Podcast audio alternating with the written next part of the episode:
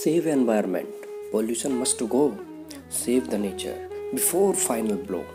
प्रकृति बचाओ हरियाली बचाओ नदियाँ बचाओ पहाड़ बचाओ जंगल बचाओ मरुभूमि बचाओ आकाश बचाओ धरती बचाओ समुद्र बचाओ आओ आओ नारे लगाओ ह्यूमन चैन बनाओ जागरूकता फैलाओ सम्मेलन करो पदयात्रा करो और हर जगह कहो डरो डरो। प्रकृति की ओर लौट कर जाना होगा, इसको बचाना होगा। हवा जहर हो रही है, ज़मीन जल रही है, पृथ्वी मर रही है। पृथ्वी मर रही है? क्या कहा? सच में? खतरा किस पर है? किसका अस्तित्व संकट में? देखते नहीं आंधियाँ शीतलहर, काल वैसाखियाँ। याद नहीं वो सुनामी चक्रवात भूकंप के झटके तुम्हारे निशान तक मिटा देने वाले? देखा नहीं वह महान हिमयुग या कहूँ मानव विहीन युग? देखा नहीं वह सरस्वती का मार्ग परिवर्तन, महानतम सभ्यता का पतन। तो सोचो ये जमहाइयाँ हैं या आपदा, क्या कहा आपदा? पर किसके लिए बेशक हमारे लिए? तो खतरे में कौन? तो खतरे में कौन क्या? मानो, मौन मौन मौन। तो कहो इस घमंड से कब बाहर आओगे? धरती को तुम क्या मिटाओगे? इसने देखे हैं महान हिमयुग ज्वालामुखियों के उद्गार। महान डायनासोर और जलते उल्काओं की बरसात। क्या तुम इससे ज़्यादा कर पाओगे? तुम कैसे इसे मिटाओगे? तो हे पार्थ, नया भगवत गीत सुनो। बहुत हुए विश्व जीत अभिजीत बनो। फिर से खोजो बुर्ज होम के कर्तावास देखो जाकर ज्वालापुरम पर जमी राख। देखो हिमालय पर युगों युगों से जमी बर्फ़। देखो बुहार के द्वारका के खंडहर सतर्क। फिर देखो अपनी नगरी प्यारी, क्या लगता अब किसकी बारी? कितना कुछ बचा सकोगे, दायित्व निभा सकोगे? सोचो क्या है शाश्वत, है इस युग के वैवस्वत। युग के ज्ञान की पूंजी खोजो, सुक्तों में उसे सहेजो, पांचवा वेद रचो, कंठस्थ करो, चलो।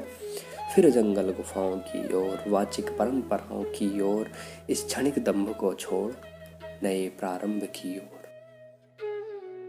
कई लोगों को कविता समझ आ गई होगी, कई को नहीं समझ आई होगी और कई को इसका टाइटल भी समझ नहीं आया होगा। तो मनवंतर एक काल यानी कि समय की इकाई होती है, जैसे युग होते हैं, महायुग होते हैं, कल्प होते हैं, इस तरीके से होता है मनवंतर। वो भारतीय काल गणना में प्रयोग किया जाता है। तो एक युग से दूसरे युग में जैसे जाते हैं तो इस तरह से एक मनवंतर से दूसरे मनवंतर में जाने के लिए जो बीच में लिंक होता है, वो होते हैं, मनु आते हैं और वो मनु प्रलय से और जो नया संरचना चालू होती है विश्व की, उसमें वो काम करते हैं मनु।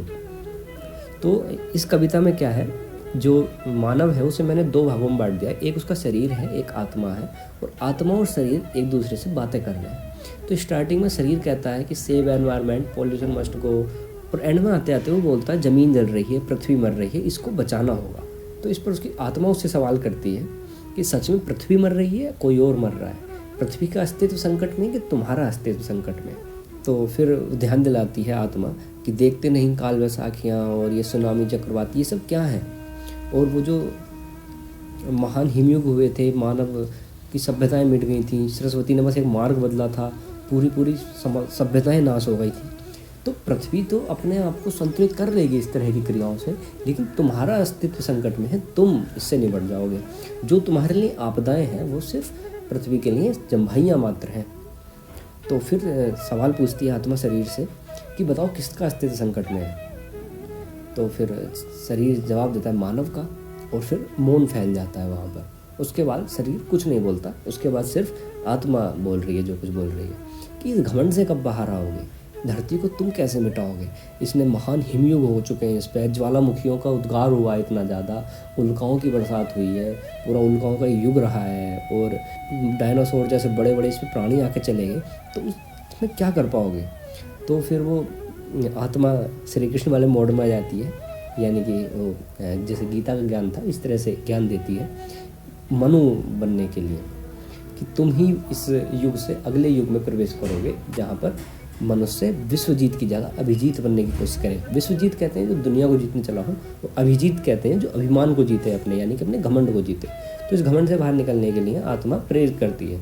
तो फिर वो क्या देखने के लिए कहती है आत्मा कि फिर से खोजो बुर्ज होम के गर्तावास, देखो जाकर ज्वालापुरम पर जमी राख देखो हिमालय पर युगो युगो से जमी बर्फ़, देखो पुहार के द्वारका के खंडर सतर कहते हैं कि ज्वालापुरम पर जमी राख देखो और ये सब चीज़ें देखो।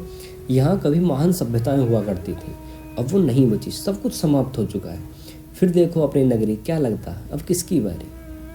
कि इसके बाद तुम्हारी ही नगरी का नंबर है, जो मिटेगी। अगली सभ्यता, जो मानव सभ्यता हमने बसाई है, इसकी ही अगली बारी है। यही नाश होने वाली है। तो इस भौतिक स्वरूप को बचाने की कोशिश मत करो। जो सबसे महत्वपूर्ण तुम्हारी सभ्यता ने कमाया है, उसे बचाओ।